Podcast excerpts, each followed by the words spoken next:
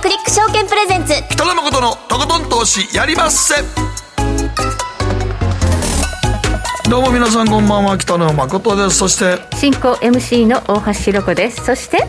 こんばんは今週の番組アシスタント桐島聖子です。はいよろしくお願いします。さあ今日は経済ジャーナリスト和島秀樹さんに解説をいただきます。リモートで和島さんとつながっています。和島さんはい、こんにちは。よろしくお願いいたします。ちょっと日経なんかはね、冴えないですね。そうですね。ちょっとやっぱり外部環境に振らされまくってるんですけど、うん、まあ、ただ、あの、位置関係を見ると、アメリカよりも日本の方が、あの、相対的には、まあ、しっかりしてるというまあまあね、まあ、流れにはなってて、まあ、ここをね、維持できるか、あどうかっていうのが一つ、これからのポイントかなっていう、うん、ちょっとな、ちょっとなんかでも、日経もちょっと、だんだん怪しくなってきましたね。そうですね。高値からの調整率、えっと、8月17日からのの下落率は6.5%ぐらいになってきているので、ちょっとこれ以上、ね、外部環境が大荒れになってくると、あの外部環境を気にしまくってる日本としては、ちょっと巻き添え食っちゃうかなっていうね、そうですよね、まあ、為替にしろ、何にしろ、一旦落ち着いていただくことがあの重要かなというふうに思いますよね、まあ、一つ言うと、まあ、あんまり9月っていう時は、大体あんまりよろしくないですよね。そうですね、特にアメリカのパフォーマンスがね、後ほどこれ、安田さんの分野ですけども、うん、あんまり芳しくない、季節性がね、あるというところもあるので、まあ、余計にね、ちょっと警戒しちゃう投資家の方が多いんじゃないかなっていう気もしますよね。うん、ね、はいはい、今日は、えー、稲森和夫さん絡みで、セラミックの話ということですね。そうですね。まあ、稲森さんのね、功績、あの、経営の神様という言われ方と、あとは京都セラミック、今の京セラを一代でね、まあ、これだけの大企業に築いてきた、まあ、その、なんて言いますかね、成長の源泉というような部分について、ちょっとお話をさせていただこうかなというふうに思っております。はい、よろしくお願いいたします。お願いします。そして後半のマーケットのリアルでは、アメリカの市場について高派のフェドに迫る労働市場の資格とは、総実総合研究所安田佐和子さんに解説をいただきます。9月の FOMC での利上げ幅は0.5なのか0.75なのかということで意見分かれていました。今ちょっと0.75にかなりこうね寄ってるみたいですけれども、うん、そんなに、えー、利上げ幅大きくていいんですか？3か月連続0.75っていうのは過去にやっぱりちょっと例がないぐらいのね、うん、えー、かなりのピッチですので、えー、アメリカの景気が大丈夫なのか？このあたり安田さんにじっくりと分析していただこうと思います、うんそして今日の皆さんからの投稿テーマ「秋の夜長何して過ごす?」というテーマで先ほど本番前は栗とか芋の話しかしてませんでした、食欲の秋になりま食欲のやっぱでも何でも美味しいもんな秋はやっぱり。本当にそうです、うん、夏は暑くて食欲があんまり湧かなかったりするんですけど、うん、涼しくなってきてちょっとね、うん、食べられるようになるっていうのがありますよね、和島さん秋の夜長はどのようにお過ごしですか？そうですねあの個人的にはあのちょっとゆっくりあのまだ値段すごい高いみたいですけど、サンマの塩焼きなんかで地酒で一杯みたいなことを、実にちょっと。サンマ今200円ぐらいですかね。ねちょっとなかなか手が届かないみたいですけどね。秋っぽいなんか過ごし方をしてみたい。いや、でも本当に9月と10月、もう値上げラッシュやからね。今なんか物買うときに必ず、あの、値段上がってますけどよろしいですかって聞かれるから。本当？うん、びっくりした、この間。はい。9月より10月の方が値上げの品目がうわっと上がるみたいですのでね、えー、まあまあ 値上げの話じゃなくてサンマサンマ食べたいなというお話でした。秋の夜長何して過ごす？ということで皆さん投稿送ってください、後半でご紹介をさせていただきます。ではこの後誠とひろ子の週刊気になるニュースから早速スタートです。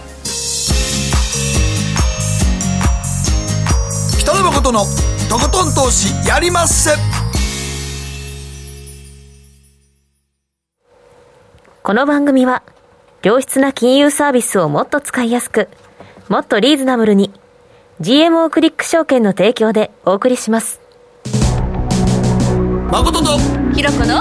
週刊気になるニュース。さて、ここからは、誠とひろこの週間気になるニュース、今日一日のマーケットデータに加えまして、この1週間に起こった国内外の気になる政治経済ニューストピックなどをピックアップしてまいります。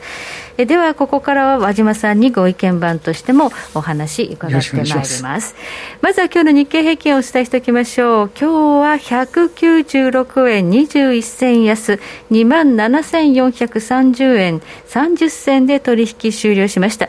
え今日はあの振り返ってみますと、為替が大きくドル高円安に動いたということで、もうちょっと日本株はまあ支えられるかと思っていたんですが、円安進行にもかかわらず、ちょっと今日株弱かったですね。これあの、えっとまあ、株式市場はね、あのまあ、難聴ではあるんですけれども、で為替がね、あの非常にこう急速なピッチで円安になってて、今日鈴木財務大臣も憂慮しているみたいな話になってて、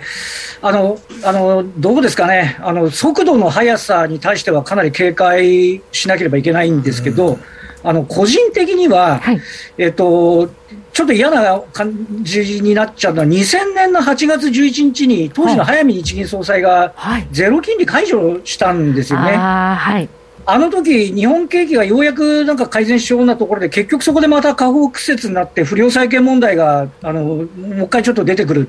パターン、うんうん。うん、でそして、えっと、なんとなく今、円安悪玉論になってますけど、はい、ちょうど10年前を思い出していただくと、はい、為替80円で、LP ダメモリ潰れて、あの、はい、トヨタの決算会見で、いつまで日本で車作ってる気ですかみたいなこと言われて、あ。の当時、60区って言われたことを考えると、あの必ずしもあの、なんて言いますかね、円安すべてあのあ、おっしゃるように、物価の高騰とかはあの助長しちゃってる部分はあるんですけれども、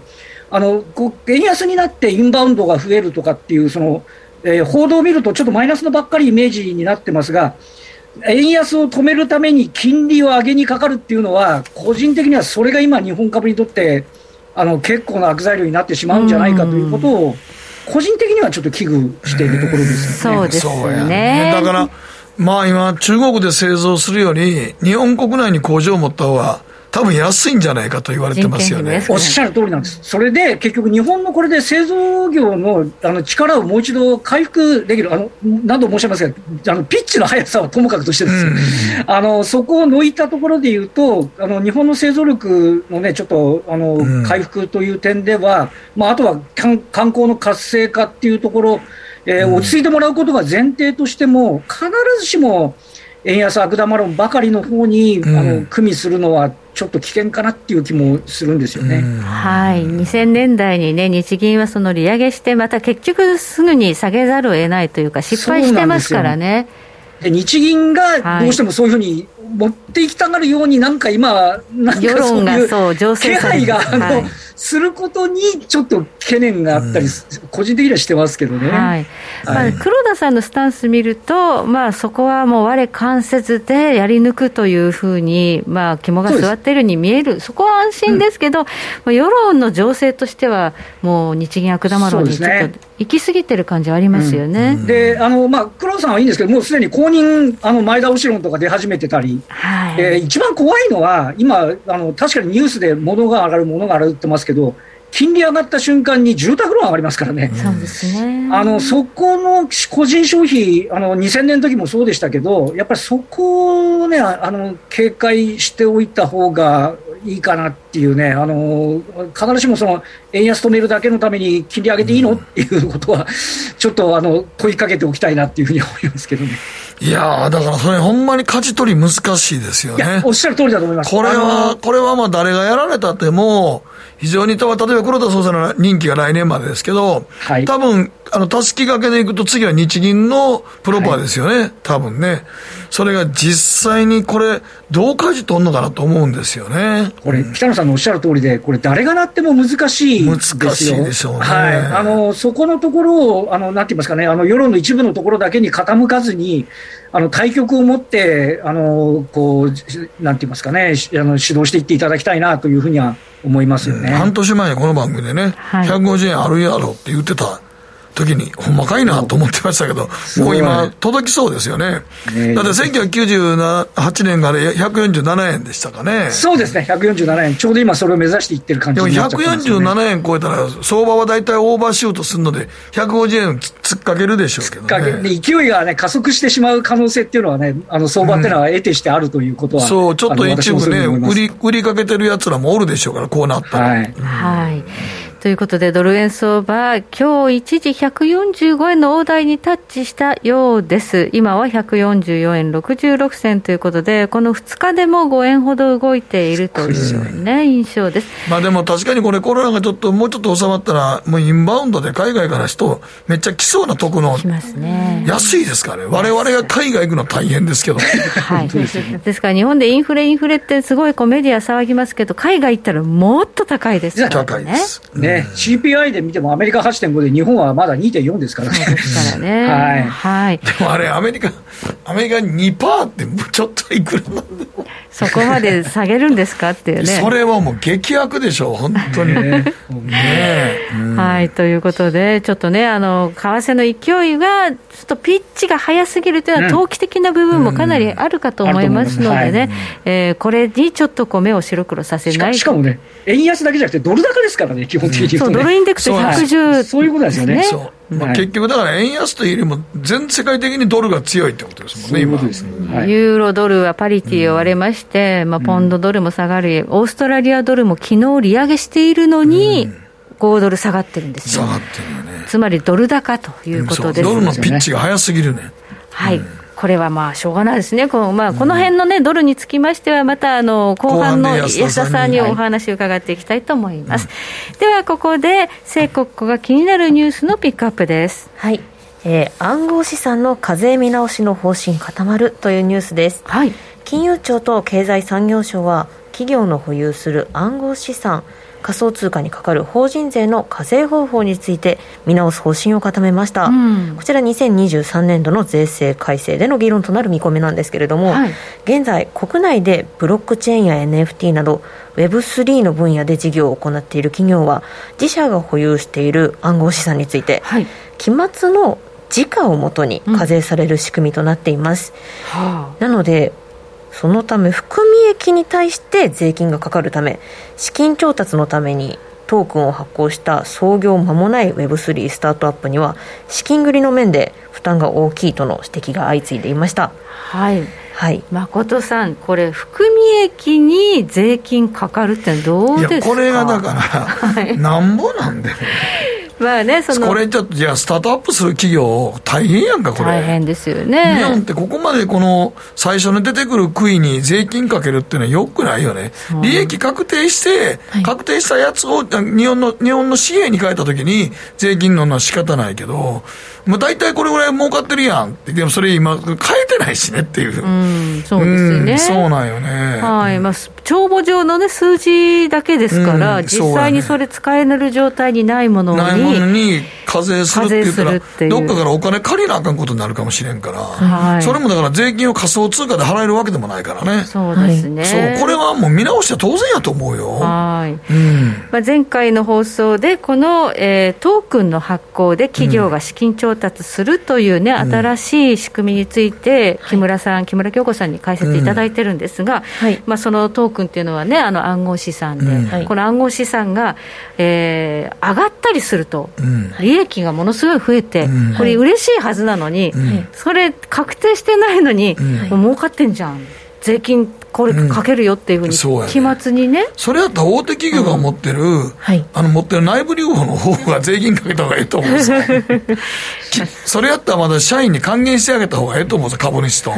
そうですね。でこれを見直すと、そうですね。今あれですよね。スタートアップを中心としてる Web3 の企業が今も海外に転出しちゃってるっていうことですよね、ああ日本だとこれ税金高いから、だから本社機能を例えばシンガポールに移すとかはい、そっち行っちゃうよね、今だって、それをできるからネットの世界やねんから、だ日本だけそんなに、いや、含み益あるやろっていうのも、ちょっとな、乱暴すぎるやろ。はい、和島さん、いかがですか、ね暗号資産って言いますけど、仮想通貨ですからね、そうね。通貨持ってて 税金かかっちゃうっていうのは、それはもうなんか論外ですし、これやっぱり利益出て、日本円に変えるとかしたとき分かりますけどね、はい、確定したら、ねうん、キャピタルゲインが出たんであれば、それに対する課税であれば分かりますけど、うん、極端な話、株式の含み益あったらか、税金かけるっていうもんですからね。そうね、自家評価ですから、ね、もうなんか、方法論がちょっと間違ってるような感じがしますよね。はい。せやから含み損やからって税金安くしてるくれてるわけでもないと思うし、ね、おっしゃる通りですね。ここで書き込みにもあるけど、含み損の扱いどうなるんですかって。確かにそうよ。含み損でねっていうことやねんね。はい。ということで、さすがにこれはね、見直しをするということで、2023年の税制改正で議論されると。はい。まあ、見直すでしょうね、うん。うん、じゃないと、どんどん日本のそのスタートアップ企業っていうのが、こういう仕組み使って、どこがデジタル化を目指すんだって話になりますもんね、うん、日本ね。そうそうなると、で、また出ていっちゃうから、出てっちゃう、そうやねんね。ねはい、それはもうちょっとほんまに、そういうなんか、最初に出てくる目をにサクサク税金かけようって思うのやめてほしいねんけどな、はい、本当にね。はい、ということで、ここまで誠とひろ子の週間気になるニュースでした。この後コマーシャルを挟みまして、マーケットフロントライン、和島さんにお話を伺ってまいります。大橋ひろ子、投資一筋うん十年。北野誠のとことん投資やりまっせ。あれごねえ先生好きって10回言って。それ10回クイズでしょ。いいから。じゃあ好き好き好き好き好き好き好き好き好き好き僕も先生好き。え？もう思わず笑みがこぼれる。株式 FX は GMO クリック証券。いらっしゃい。ご注文どうぞ。うんと大盛りラーメンにトッピングでチャーシューコーンメンマ海苔それに味玉白髪ネギであバターとワカメも。全部のせい一丁。シンプルにわかりやすく。株式 FX は GMO クリック証券。占いましたぞあなたの未来。えどんな？あなたは努力次第で大きな成功を収めます。ただし野菜中心の食事と早寝早起き適度な運動をして健康に注意なんだよ。母ちゃんのセリフと一緒じゃん。未来は自分で切り開く。株式 FX は GMO クリック証券北野誠のとことん投資やりまっせ。霧島聖子、投資家1年生です。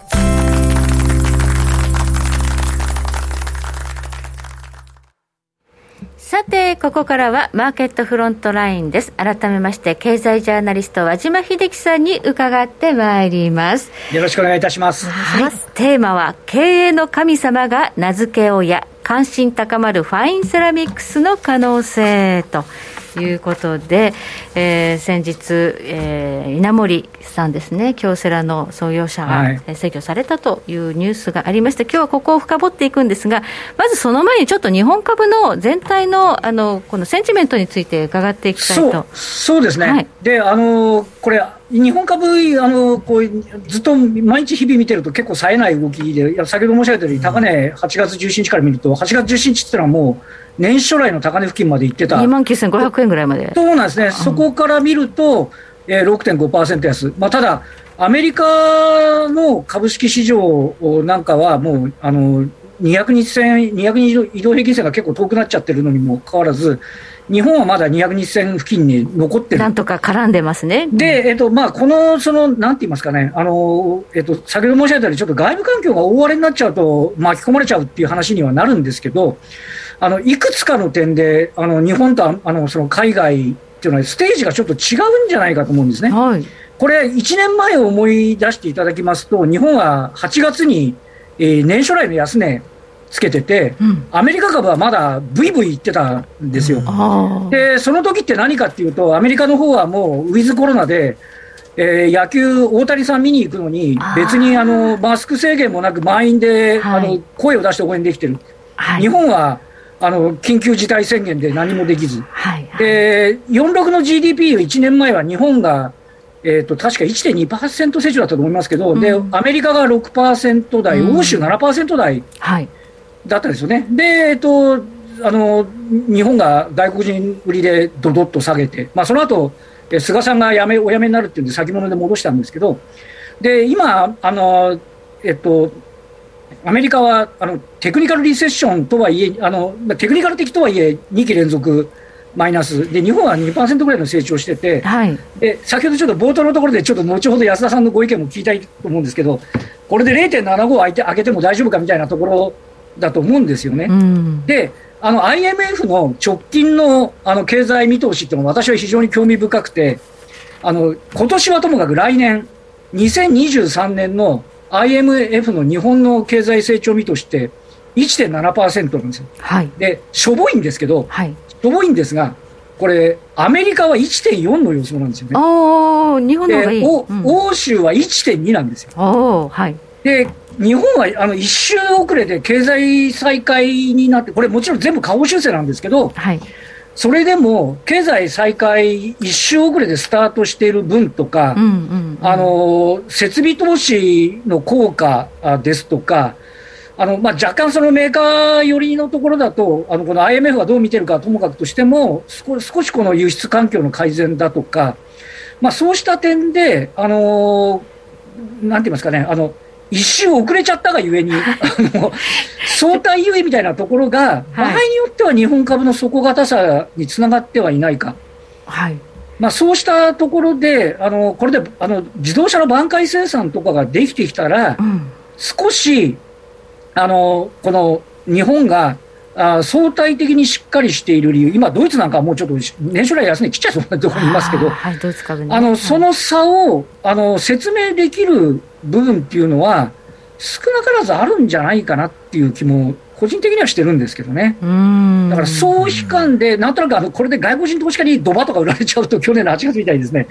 厳しい部分あるんですけど、あのちょっとそこのあたり、ファンダメンタルズの差っていう部分は、少しこう念頭に置きながら、あのちょっと冷静にマーケットは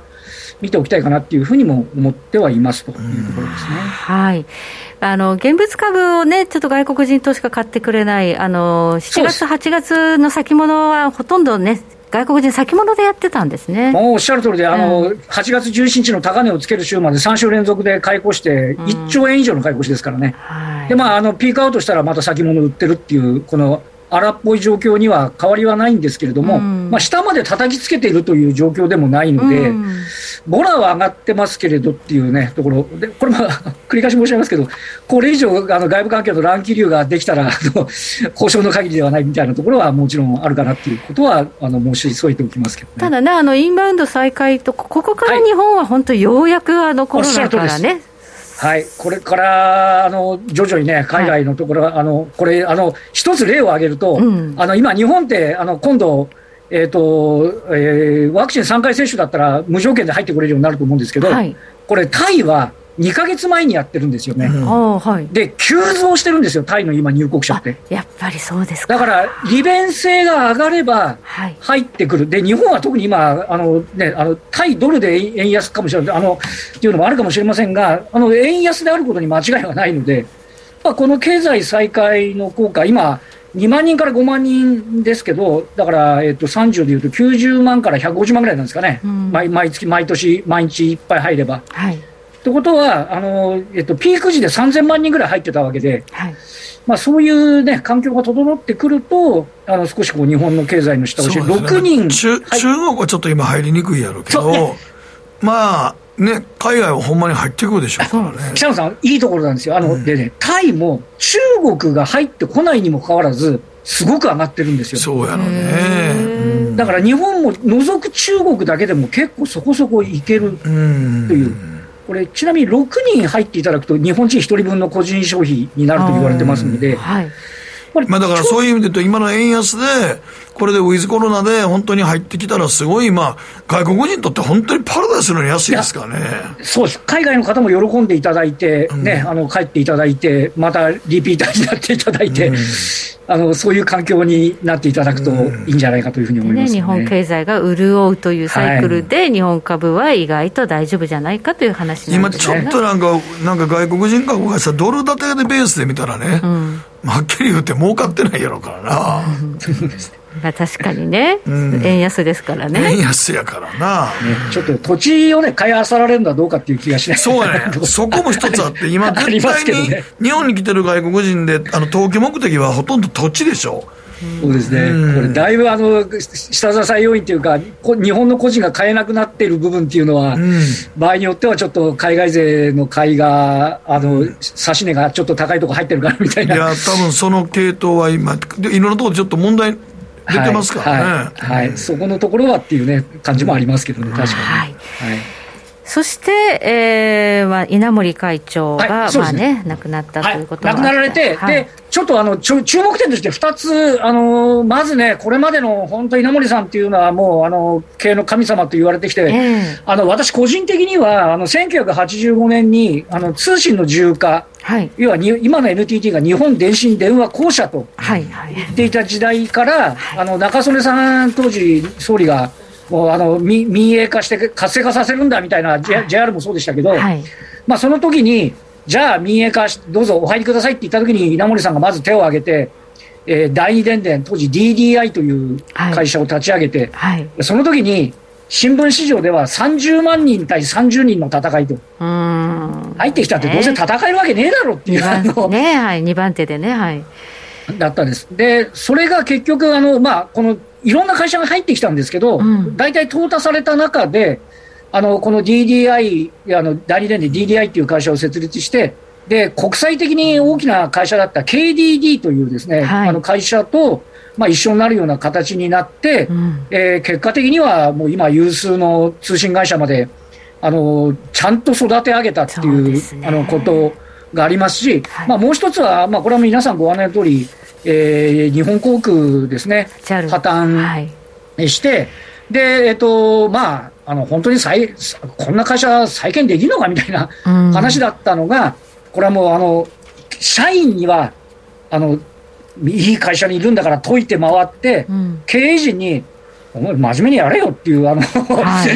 い、す素晴らしい、あの、采配で、2年8か月で再上場と。はい上場したんです、ね、まあ、当時のあのなんか書かれた本とか読んでると、はい、本当に無駄な組織やったんですねいっぱい。まあなんか入ってたけど、ななんかいろんなセクションがあって、勝手にミニ、ちっちゃい派閥扱いああたりがあって、うん、もう無駄がすごい多かったんですってね。うん、そうですね。で、これはやっぱりその内部で多分経営改革やろうとしても、多分誰がやってもできなかった。うん、やっぱり外部から来て、あのどこに、どこを切り崩せばいいんだっていうことをよく分かって、うん、まずはもう経営陣の意識を変えるっていう。うんで、社員のやる気を起こすっていう、あのでっかい会社を、あの、私の知り合いもあの、あの、日本航空に勤めてたんですけど、あの、本当に末端まで、あの、本当に浸透する、あの、その、手法っていうのは、あの、感服したというふうに、あの、全然偉くもなんともない社員だったんですけど、末端までせあのなってたっていうことは素晴らしかった。一丸となったわけですね。そうですね、だからもう、ある意味、あの乗り込んでって、それを短期間で、うん、あの意識を変える、それ経営者の意識も変えるし、ちょっと腐ってた従業員、ね、やる気のなかった従業員の、えー、尻の叩き方もうまかったかなっていうことだろうと思うんですよね。はいで、どうなんですかね、あの、このファインセラミックですよね。はい、あ、いい、いい、あ、すみません、ありがとうございます。はい、いや、このファインセラミックってね、まあ、これからちょっと、まあ、和田さんなんかもファインセラミック、また再注目してはるんですか？そうですね。あの、で、今回、あの、こう、京セラの稲森さんが亡くなったことによって、また、その、ファインセラミック、あの私もちょっともう一度ちょっとあの勉強するというか、はい、まあ、そもそもセラミック自身が、これ、稲森さんって、大学出た後、あの理工系の大学でお出になられたんですけど、うん、外資の会社に入られてるんですよね。うん、外資ってのは電柱についてるあの絶縁のもので、これはじ陶磁器でできてるんですけど、はい、で、まあ、要は京都セラミック、京セラっていうのもセラミックの会社、はい、で、京セラのホームページを改めて見ると、もう、あの、えっと、3つ、えー、金属とか有機材料とか、あそしてもう一つセラミックですね、これがあ三大、ものを作るための三大材料と言われていて、うん。うん、であの株式市場ではですねあのベテランの方だと、えっ、ー、と、記憶というか、いまだにあるのが、森村グループというですね、はい、若い方は全くご存じないと思うんですけど、のりたけカンパニーっていうあの高級食器。高級なね。高級なあれ、ね、名古屋にあるのりたけの森屋。そうそうそうそうおっしゃる名古屋系なんですけど、皆さん。うん、であとはあの衛生陶器の TOTO。はい。そそしてあのスパーク、プラグですね、スパークプラグ、はい、これ、プラグってのはあの、はい、はい、車の時の絶縁材をつけながらやってるやつですね。はいそして外資ですね、まさにその電柱の外資、これがあの全部ひっくるまって、世界の最大の企業、セラミック企業グループと、うん、えー、森村財閥っていうのはあの、一つの仕事を一つの会社にやらせるっていうことでやってきてて、まあ、そういうことを行ってきましたと。はい、であの今おっしゃられたように、そこから今度、ファインセラミック、ですね。で、あの、稲森さんは、今のこの陶磁器で作ったセラミックの技術を、なんとか工業製品で社会に役立つことができないかとい。うことで、うん、えー、ファインセラミックという名前を、うん、あの新たにつけて、うん、えー、まあ、名付けようとして、えーまあ、あのこれあの、えっと、これも京セラのホームページに言うとちょっとややこしくなるんですけど、高度に精選された原料粉末を用いて、はい、えー、精密に調整された化学組織、うん、それを十分に制御された製造プロセスで作られた高精密なセラミックということなんですけど、はい、まあ要は焼き固めてあの粘土で焼いたようなことからもっと一歩先進もうぜっていうことで、うん、あのできたのが今でいう、えー、分かりやすく言うと、まあ、電子、えー、部品みたいな。うんところですね、あのえっと、これ、あの競争セラミ京セラの稲森さんがあの切磋琢磨するのと同時に、はい、まあ、森村グループの各社も、はい、えー、ファインセラミックの、えー、なんて言いますかね、あのあの将来性に着目し、電子部品でいうと、これはあの名古屋じゃなくてあの京都になりますけれども、えー、村田製作所のですね、これは今、積層セラミックコンデンサというので、世界トップのメーカーになってるんですけど、はい、これ、積層セラミックコンデンサーっていうのは、あのえー、要は電子部品の、えー、高純度な部品を焼き固めて、えー、あのコンデンサー、コンデンサーっていうのは電気を蓄えたり放出したりする役割をするものですけど、うん、まあ、3G、4G、5G と、あとはデータセンター、自動運転と、あの要はあの機能が上がれば上がるほど搭載件数が増えていく。で、その世界の頂点に立っているのが村田製作所ということでありまして、はい、で日本があのこれ、やっぱりね、あのこういろんなあところであの強みを持ってる、まあ、稲森さんが提唱したファインセラミック、あそうか、ファインセラミックってそういうもんなのかっていうところで、各社がこう切磋琢磨する。で特にその京都セラミック、京セラは今あの、半導体のセラミックパッケージ、パッケージっていうのは、えーと、電気を通す役割をするのと同時に、はい。えー、埃をあの半導体につけないようにするっていう防御効果と、あとは、えっと、半導体一生懸命働くと熱が持っちゃうので、その熱を放出させるための役割、はい、でこれはそのファインセラミックの特性でがあればこそできるということでありまして、まあ、そうしたあのことで、えーまあ、京セラってあのこうあのやってるすべてのこと、今、5G 絡みのあの基板だとか、レーザーだとか、いろんなことやってるんですけど、はい、まあ、そうしたことが、あの要はファインセラミックを育てるような形になりましたと。であの例えば森村グループの一つのあの特殊陶業、これ自動車のスパークプラグやってるんですけど、はいはい、特殊陶業ね、はい、はい、でセンサーの排気センサーでもトップシェアあなんですけど、はい、でえっと、さらに言うと、半導体の製造装置向けの部品。で、これ、あの静電チャックっていうのが強いんですけど、これはあのシリコンウェハーを固定する半導体の製造装置向けの材料なんですね。はい、でちなみにこれ特殊陶業と京セラっていうのは今年初来の高値圏に株価がそうですねそういえば名古屋の新幹線のホームが降りていくときに、あの、スパークの絵描いてあって、ありますありますありますありますそう、岡田純一君の CM のポスターで、特殊じゃない特殊陶業って書いてある。はいはいはい、今私毎週俺名古屋の駅で見てて、これ、と思って。そうですよね。そう。まあ、あれ、イビ電もありますしね。あ、そうです。イビ側上の方ですね。電気もそうそうですよね。へそうなんですよ。で、あと、まあ、あのもうちょっと中堅のところだと、このマルワって、マルワっていうあの証券コード534なんです。これもちょっと前まで社名をマルワセラミックという、社名でして、これ、光通信向けのセラミック部品に展開をしている会社なんですけど、えっと、セラミック基板、これはあの、放熱性に優れたあの基板なんですけど、これは世界首位級です。で、これもマルワも株価年初来高値圏今ちょうどおしめですね、はい。そうでそうです。で、今回の、あの、どこの企業？丸和です。丸和。5344です。はい、5344。はい。で今回のその稲森さんがお亡くなりになって、私もちょっとセラミックっていうのをこれ、改めて、うん、あの調べてで、セラミックとファインセラミックの厳密な差っていうのもなかなかよくわからないところもあったんですけど、うん、こ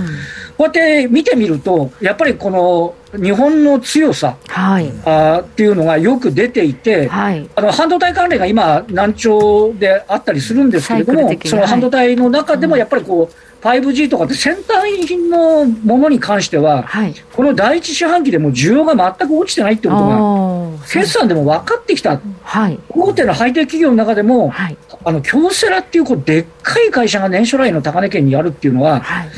やっぱりその景気に左右されない先端をずっとこう探求してきていた、うん、もうなんて言いますかね、うん、稲盛イズム、これはもちろん稲盛さんが、うん、あの村田とか周りに影響をすべて与えたかっていうと、逆に稲盛さんが影響を受けたところもあると思うんですよ。村田あんな頑張っとるやないかいみたいな、ところで、うちもこうちょっともうちょっと切磋琢磨しようぜっていうところがあったかもしれないっていう、そういう中で、はい、この日本がこのあのいわゆるそのファインセラミックと言われてるところで、まあ、世界でやはりね、あのかなり強さを示している。っていう側面っていうのは、あの今回、改めてね、この強さみたいなものをこう感じたところですし、はい、このあの流れっていうね、やっぱり稲森さんがこう起こした京セラの流れ、そしてそれに戦ったライバルの動きっていうのが、まあ、こう世界に越してね、これから、うん、えー、業績を伸ばし、まあ、あの株価も、ね、それなり評価を受けていけるっていうこと自体は、はい、まあ、あの、ね、今回改めてこの稲森さんの偉業をですね、経営のセンスもさることながら、えー、商品の開発力、しかもたゆまず、うん、えー、ここまで育て上げてきたんだなっていうことを、まあ、感じざるを得ないというところもあるんじゃないかというふうに思いますね。うん、なるほどもう改めて評価というよりも、株価はもうね、年初来の高値圏にありますから、本当にね、あの非常にしっかりと評価され続けているということですよね。やっぱりでも技術国、立国の中ではすごいんですよね、京セラはやっぱり、ね、そうですね、本当に改めてね、今回はあのこうこう認識させられたというところだと思いますね、うん、はい、ありがとうございます。ここまで和島秀樹さんに解説いただきました。どうもありがとうございました。どうもありがとうございました。失礼いたします。北野誠のとことん投資やりまっせ。霧島聖子レースクイーンなんです。GMO クリック証券の CFD では日本225や米国30など世界各国の主要な株価指数原油や金などの商品レバレッジ ETF リート ETF 外国株など世界中の金融資産を買いからも売りからも手数料無料で手軽に取引することができます。今まで気になっていた世界中のあの指数、あの銘柄、あの商品に投資ができます。パソコンからスマートフォンまで高性能なトレードツールも魅力。CFD も GMO クリック証券。GMO クリック証券株式会社は関東財務局長金賞第77号の金融商品取引業者です。当社取扱いの金融商品のお取引にあたっては、価格変動などの理由により、投資元本を超える損失が発生することがあります。お取引をする際は、当社のホームページや契約締結前交付書面にて、手数料などの諸経費、及びリスクについて十分ご確認ください。北野誠のとことん投資やりまっせ。大橋ひろ子、投資家なんです。理事やってんねんて。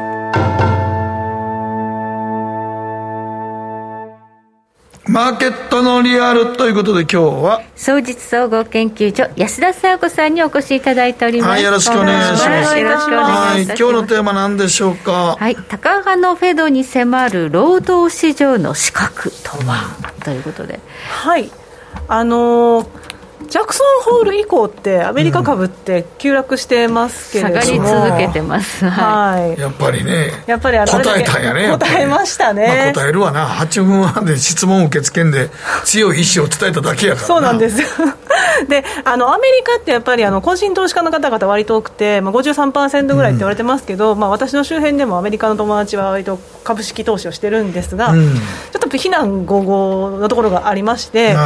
もともと本番財政やってるバイデン政権でなおかつじゃぶじゃぶにしちゃった金融政策で75ベーシス利上げをするのかというところでは、まあ、あのあまりいい評判は聞かれていない実情はあります、ね、今でも本当に向こうは本当にすごいちょっとしたもん食べて飲んだりしたら2000円とか3000円ざらにきますね。ラーメン食べてもそんぐらいいくんですよ、はい、2000円とか3000円ぐらいしね、マックでも結構高いって言ってましたもんねもうだからインフレの方がやっぱりね、はい、潰さなきゃいけないってことですよね、まあ、そこにね、やっぱ重点を置いてるということなんでしょうけれども、あのウォール・ストリート・ジャーナル紙のニック・ティミラオス記者、フェド版で有名ですよね、彼、あの6月 FOMC 前に75ベーシスの利上げを行いますという観測機器を流しましたけれども、彼、その彼が先ほど、9月 FOMC は75ベーシス利上げだというふうに報じまして、はい、先ほどなんですよね、まさに番組始まる直前に。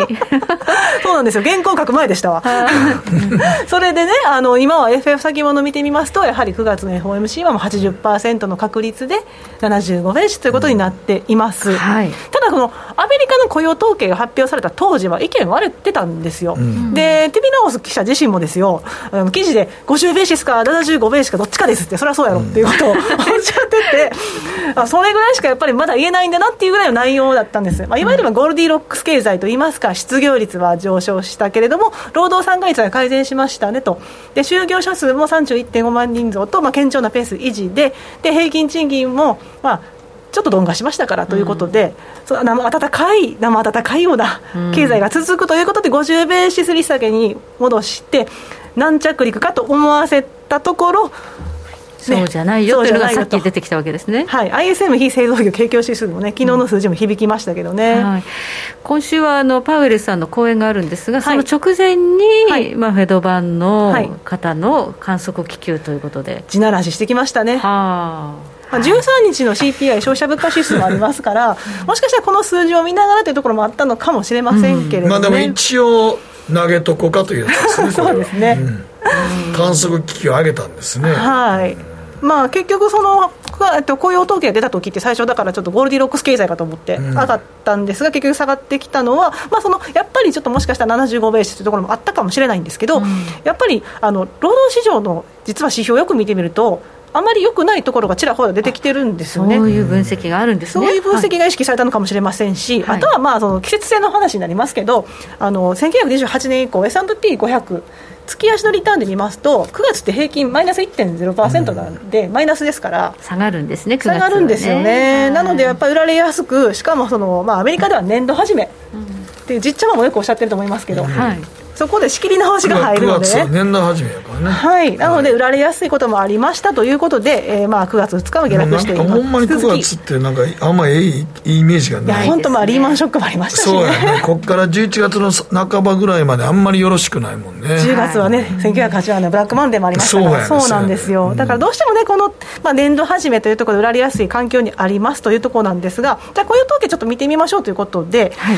まあ、その労働市場、確かに逼迫はしているように見えるんですよ。うん、あの雇用統計の前に求人数、うん、雇用動態調査の中にある求人数見てみますと、うん、求人数は1124万人ということで、うん、失業数が567万人ですから、失業者1人当たりで見ますと、求人数2件、まあ、い。わゆる日本語でいう求人有効求人倍率2倍ですね、はい、非常に強いということが分かります。はい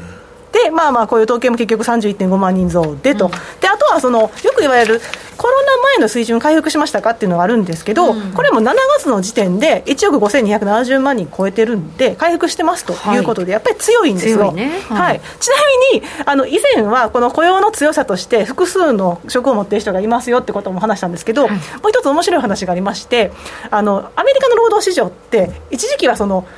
売り手市場ということで、大離職時代グレートレジグネーションって言葉が流行ったんですけど、うん、今はブーメランエンプロイーズが流行ってます。何ですか？何ですか？仕事を辞めた。例えば A のっていう会社を辞めました、うん、で違う、まあ、隣の芝生は多いと思って B の会社に行きました。ダメでした。A に戻ってくる、ブーメランですね、ブーメラン。でも本当流動性高いからできるんです。日本だとそんな行ったり来たりできない。なかなかそんなさせないじゃないですか、させてくださいだけどアメリカやめたところにまたね「すめんな!」って。無理ですよね。そんななんかもうあの飽きんので「すめんでさほんま。ちょっと見込み違いしてさ戻りますわ」とか。日本ってもうなんかそんな許してくれへんもんな。ですよね。ね、はい、なんとかの顔が熱いって言われそうですけれども、でも日本もほんまそっちの方がええねんけどね。それぐらいね労働市場をね柔軟性があってもいいと思うんですがまあでもそういったところもアメリカの労働市場の強みでもありますということです、であの部門別で見ましてもサービス業種ですね、えーと、政府を除いて10業種あるんですがそのうち6業種財部門でも3つあって製造業と建設があのいわゆる20 2020年2月の水準を回復しているということで、まあ、力強いといえば力強いということが分かります。うん、はい、はいであとはその失業者に占める長期失業者の割合もですね、まあ、18%台で2020年8月の水準を戻してますと、で2020年の8月の水準というのは最初にあの失業保険の給付が終わった時なんで、まあ、回復してきてる証でもありますということですしコロナ禍が理由で、まあ、その1か月ぐらいね職探しできませんでしたっていう人も52.3万人で、まあ、コロナ始まって以来かなりの低水準まで落ちてきているので、まあ、労働市場正常化してますということが分かります。ただ一方であのやっぱり労働参加率62.4に戻したとはいえ低いんですよ。何が低いかというとちょっと気がかりなのがあの白人の労働参加率しかも25歳から34歳の若いゾーンなんですけど、うん、ここが弱くて実は89.2%で、うん、21年9月以来の低水準なんですよ。あらそうなんですね。はい、はい、なんか蓋開けてみますと実は女性の方が労働市場牽引してまして、はい、これはその全米の女性で見ますと、うんえー、25歳から34歳になりますと78%超えまして、うん、これね統計開始で最高なんですよ。だから男性がいまいち市場に戻ってきてないんですけど女性が頑張って働いてるんですよ、ね、なんでなんですかね。よくわかんないです多分サービス業ああウェイトレス的なね、あのですとかその、まあそまあ、そのウェイトレスでもそうでしょうけど、うん、教育とか健康介護とかソーシャルワーカー的なところとか割と女性がその職場に戻っていることがこの職場の内容を見ても分かりますし、実際こうやって労働参加率にも表れてるんですよね、でそれが悪いと言ってるのではなくて、でさらに問題なのはあの、フルタイムとパートタイムの話、前回もさせていただいたかもしれませんけれども、ここ見てみますと、8月、パートタイムが増えてるんですけど、フルタイムは3か月連続でマイナスなんですよ。でやっぱり女性ってあのお子さんいらっしゃる方もいらっしゃるから、はい、やっぱりそのフルタイムよりパートタイムの方が多いと思われるんですけどこういったところにも表れてるんですよね。でフルタイムで関して言いますと過去5か月間で4回マイナスになってるんですよ、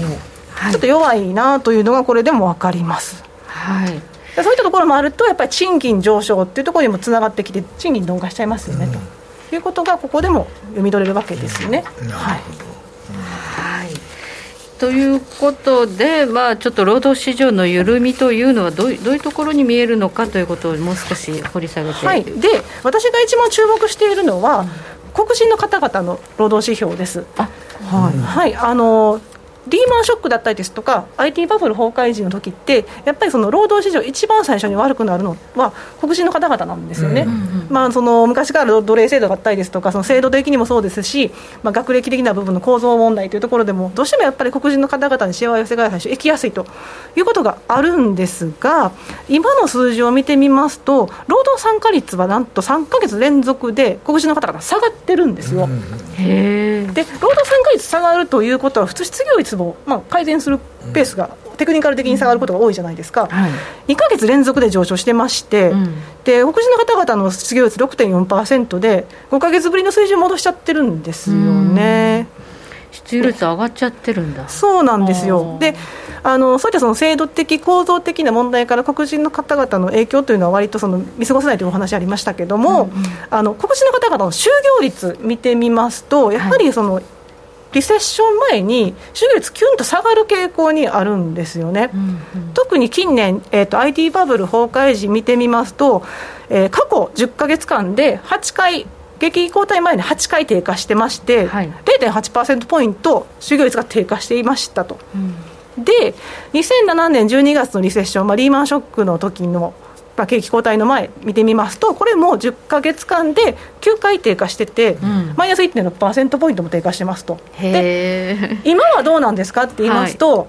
3か月連続で低下してるんですね、はい、で下げ幅がマイナス1.2%なんで、はい、割と下がってるんですよ。あのチャート見てもキュンと下がってるのは、ですね、ご覧いただけるこの右下ですね。そうなんですよ、はい、そうなんですよ。まあ、そういったこともありまして、ちょっとその黒人の方々のこの就業率の低下だったりですとか、失業率の上昇っていうのが、もしかすると労働市場の悪化を先取りしているかもしれないなるほど、だからこれを見てると、やっぱり景気後退するんやなと。やっぱりちょっとソフトランディングに傾きかけてますが、もしかすると、そういったことを考えられるんじゃないかと。なんか一つのシグナルとして、やっぱりあの黒人の方々の労働のあの選ぶ職種っていうのが、結構、流動性がめちゃめちゃ高いんですめっちゃ高いねんな、うん、あの割とね、多いのが輸送とか倉庫なんですよね、アマゾンの倉庫とか、ああいうところになってくるかなと思うんですけどだからそこが下がると、すぐにレイオフされちゃう。レイオフされる、はい、なので、今度のホリデー商戦、年末商戦で、ここはより盛り盛り返してくるかどうかっていうところがポイントになってきますが、まあ、ガソリン価格下がって、インフレ期待も下がってくる中で、一応、ミシガン大の消費者信頼関数見てみますと、ちょっと戻してますよねと、ここで実際に需要がどう戻るかなんですけど、3回連続の75ベーシス利上げになってきますからね、ちょっと今後の影響、気になりますよね。はい、まあ、でもインフレはね、ちょっと緩んできてるというところがね、一つね、はい、あのいいことではあるのかな、ただ本当にこれ、ピークアウトしたのかどうかって、まだ単月ではちょっと分かんない、ね、そうですね、ちょっとまだ分からない部分もあります、まあ、幸いミシガン大の信頼感指数になります。と、1年先の見通し4.8%まで下がってきて、6か月ぶりの低水準ですし、ニューヨーク連銀のインフレ期待なんかも鈍化してますよねと、また ISM の製造業景況指数の仕入れ価格指数も、一時期、2021年5月78.8あったのが、今回52.5まで下がってきてるんで、まあ、そのいわゆる仕入れの元の元の部分。川上の部分っていうのは下がってきましたが、うんうん、それが実際に、えー、落としてくるかどうかですけれども、はい、あの利上げだけじゃなくてでも9月以降っていわゆるあの QT はい。資産の縮小ですね、はい、でそちら2倍になるじゃないですか、うん、475億だったところが950億ドルになるんで、うん、そのあたりもマーケットかなり、えー、気にしている状況です。かなり気にすると思うよあれ、はい、倍になるわけですからね。一部のストラテジストの方はですね、その今回の QT の影響で株価7%下落するんじゃないかというような数字も挙げていらっしゃいまして、はい、でこういったお話もありますからどうしてもちょっと株価の上値は重くなりやすい状況ではあります。はい、はいえーまあ、これまでね、あの QT が始まっても、あんまりそのバランスシート縮小してないじゃないかって言われてたんですよね。はい。はい、ところが9月以降はどうなるか、もっと本当に急激に下がる可能性っていうのは、あるかな。あの住宅ローン担保証券なんかがね意外と減らないということでそこをもしかしたら売却っていう話出てくるかもしれないのでちょっとこの辺り気にしたいところです。あとやはりその前前回あの保有資産縮小した時ってやっぱり労働市場失業率で押し上げた部分もありますから、うん、金融市場に対して引き締め効果を与えるのではなくて実体経済にもやっぱり影響したというところで、仮に今回また75ベーシス利上げをして、まあ、次50、25に縮小するとしても、うん、QT との相乗効果も出てきますから、うん、まあ、実体経済、金融市場の引き締め効果がどのように労働市場に現れるかですよね。でパウエルさん、痛みを伴うというふうにおっしゃってましたけど、はい肝心の黒人の方々の例えばその労働市場が悪化してそれがこう広がっていくと中間選挙間に合えばいいですけど大統領選挙ですとかそういったところに影響もしやすいでしょうから、うん、そうなった時にタカ派的な姿勢を維持できるかというところ問題になってきますよね。うんそうですね、でももう観測気球出ちゃったわけですよ。やるんでしょうね、なので、今はインフレ抑制に動くんだけれども、2024年に持ち越さないようにっていうところなんでしょうが、うん、やっぱりパウエルさんってあの、2021年の6月の段階であの、後半で包摂的な労働市場を目指すっておっしゃってましたよね。はははあ。の時って CPI が5%台だったんで、まだその、請求なインフレ抑制に動かないって言えたんでしょうけど、はい、やっぱりほぼ1年前にこんなこと言ってちょっと変わる可能性があるっていうのはやはりどこかで覚えておいた方がいいかなと思います、はい、CPI な、はい。まあ、8. 点何本までいったからな。9.1までいった9.1まで。いったからな、はい、だいぶ引っ張りましたからね。そうですね。インフレ来てるのに大丈夫ですか？っていうことでそうそう、はい、みんなでね。急にコロッと変わるということがあります、まあ、手のひらを急に返してありましたからねですからまあ今回、0.75はやるんでしょうけれども、はい、ジャクソンホールであれだけね、はい、しっかりとね、もうインフレが重要だというようなことを言ってたんで、まあ、やるんでしょう。はい。その後後が問題で、ええ、2023年の FF チャートの見通しですけど、今のところその高派の方々が4%超えっていう話をしてらっしゃいますよね、うん、と4%ぐらいまでは許容できるかもしれませんが 4%2.25 と超えてきた時ですとかもしかしたらちょっとマーケットは嫌うかもしれないですよね。ね。はい、はい、まあ、株式市場で、ね、あの今年の安値は割るか割らないかっていうのは、ねはい、今ものすごく皆さん気にしているところかなというふうには思います、まあ、9月 FOMC が天王山でしょうね、うん、はい、はい、ここまで安田佐和子さんでした。どうもありがとうございました。北野誠のとことん投資やりまっせ霧島聖子投資家1年生です。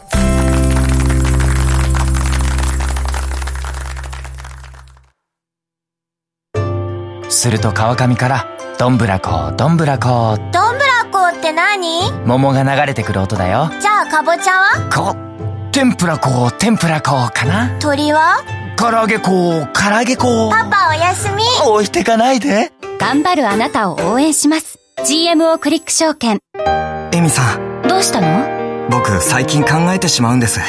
毎晩月を見上げるたびに僕の将来はどうなってしまうんだろうって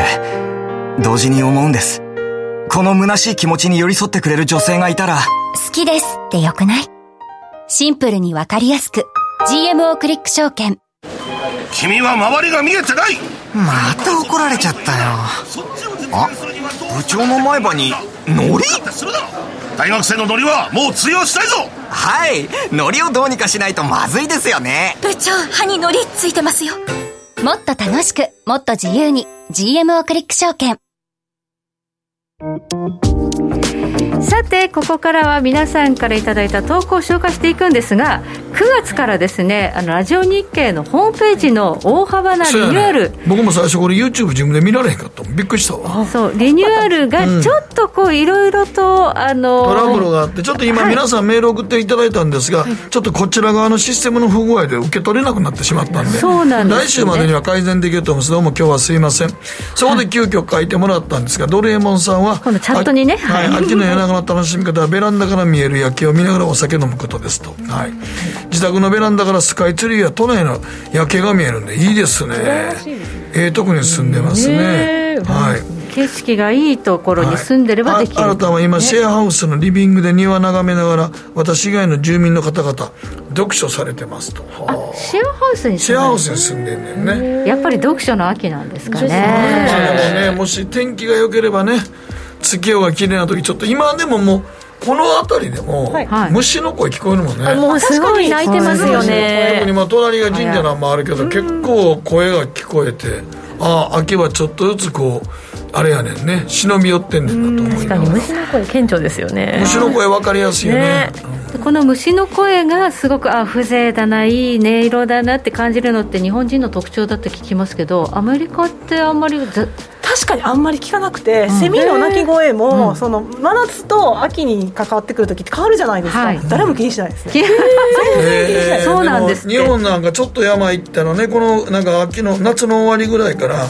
あの日暮らしが鳴きそうそうセミの種類が変わって。カナカナカナカナカナそれがすごくこう染みてきてね。染みてきてああもう夏も終わりやねんなとちょっと山のとこ行ったらね鳴きよるもんねそれは日本人の独特の感覚でアメリカ人って全然なんか、ね、むしろ騒音というか雑音だっていうふうに、えー、感じで、えの字もないですね、えー、でもでも鈴虫なんか家で買ったえらい目に遭うようるさいから。えらい目に遭う？買ったことあるんですか？いやいやなんかもうあの鈴虫寺行った時に、はい、あの京都にあるねんけどね鈴虫寺って、はい、鈴虫がすげえ鳴くお寺があんねんけど、はいはいはい、あれ多分お寺の中で泣いてるからええにやなって思ってあんな家でおってうるさいやろなと思った記憶がはいということで時計の針は27分38秒です。